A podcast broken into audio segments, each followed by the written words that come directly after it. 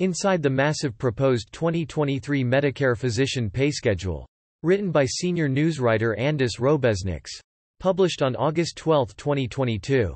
The proposed 2023 Medicare physician payment schedule PFS, rule contains a mix of payment cuts, policy proposals and announcements regarding payment for telehealth and evaluation and management EM, services. Slogging through the document's 2,066 pages can be a daunting task.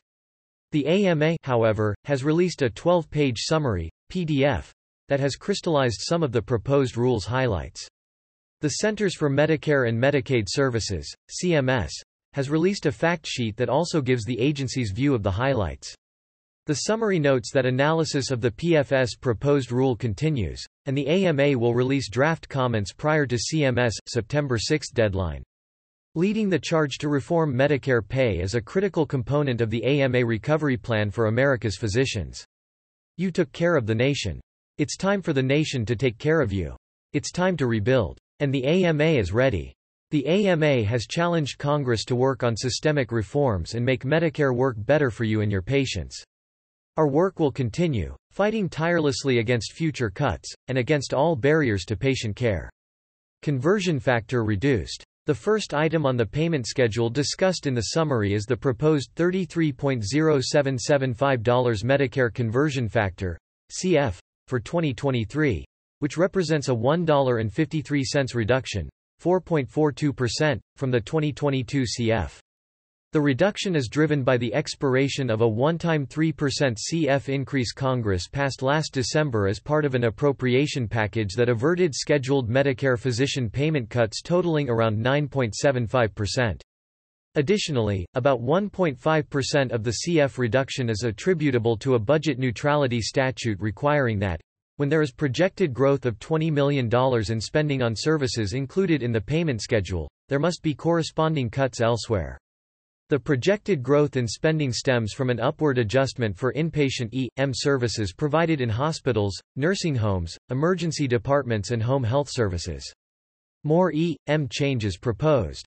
CMS is building on the revisions it adopted for 2021 for E.M. services provided in physician offices and other outpatient settings. The agency is proposing to generally adopt the current procedural terminology, CPT codes and guidelines developed by the CPT editorial panel and the valuations recommended by the AMA-RVS Update Committee, RUC, for inpatient and other settings, according to the summary. In total, the E.M. code sets being revised for 2023 comprise approximately 20% of all allowed charges under the Medicare physician payment schedule, the summary says. Therefore, these changes, along with other coding and valuations changes, are estimated to require a reduction of about 1.5% to the 2023 Medicare conversion factor due to statutory budget neutrality requirements. Along with the reduced CF, the payment schedule includes a 0% payment update that fails to account for significant inflation in practice costs. Telehealth coverage extended. Early in the COVID-19 pandemic, CMS expanded the Medicare telehealth list with the addition of some 150 services, including emergency department and telephone visits.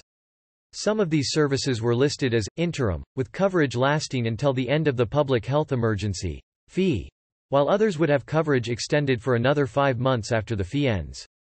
For 2023, CMS proposes extending coverage for all interim telehealth services for five months after the fee ends.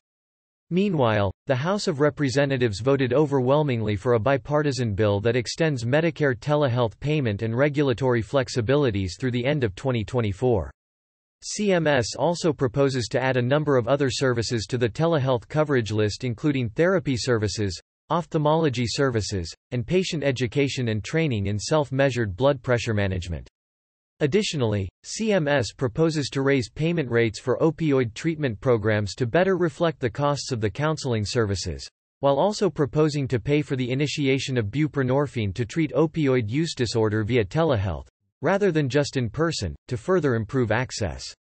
Supporting telehealth is another essential component of the AMA Recovery Plan for America's physicians. Telehealth is critical to the future of healthcare, which is why the AMA continues to advocate for expanded telehealth policy, research and resources to ensure physician practice sustainability and fair payment.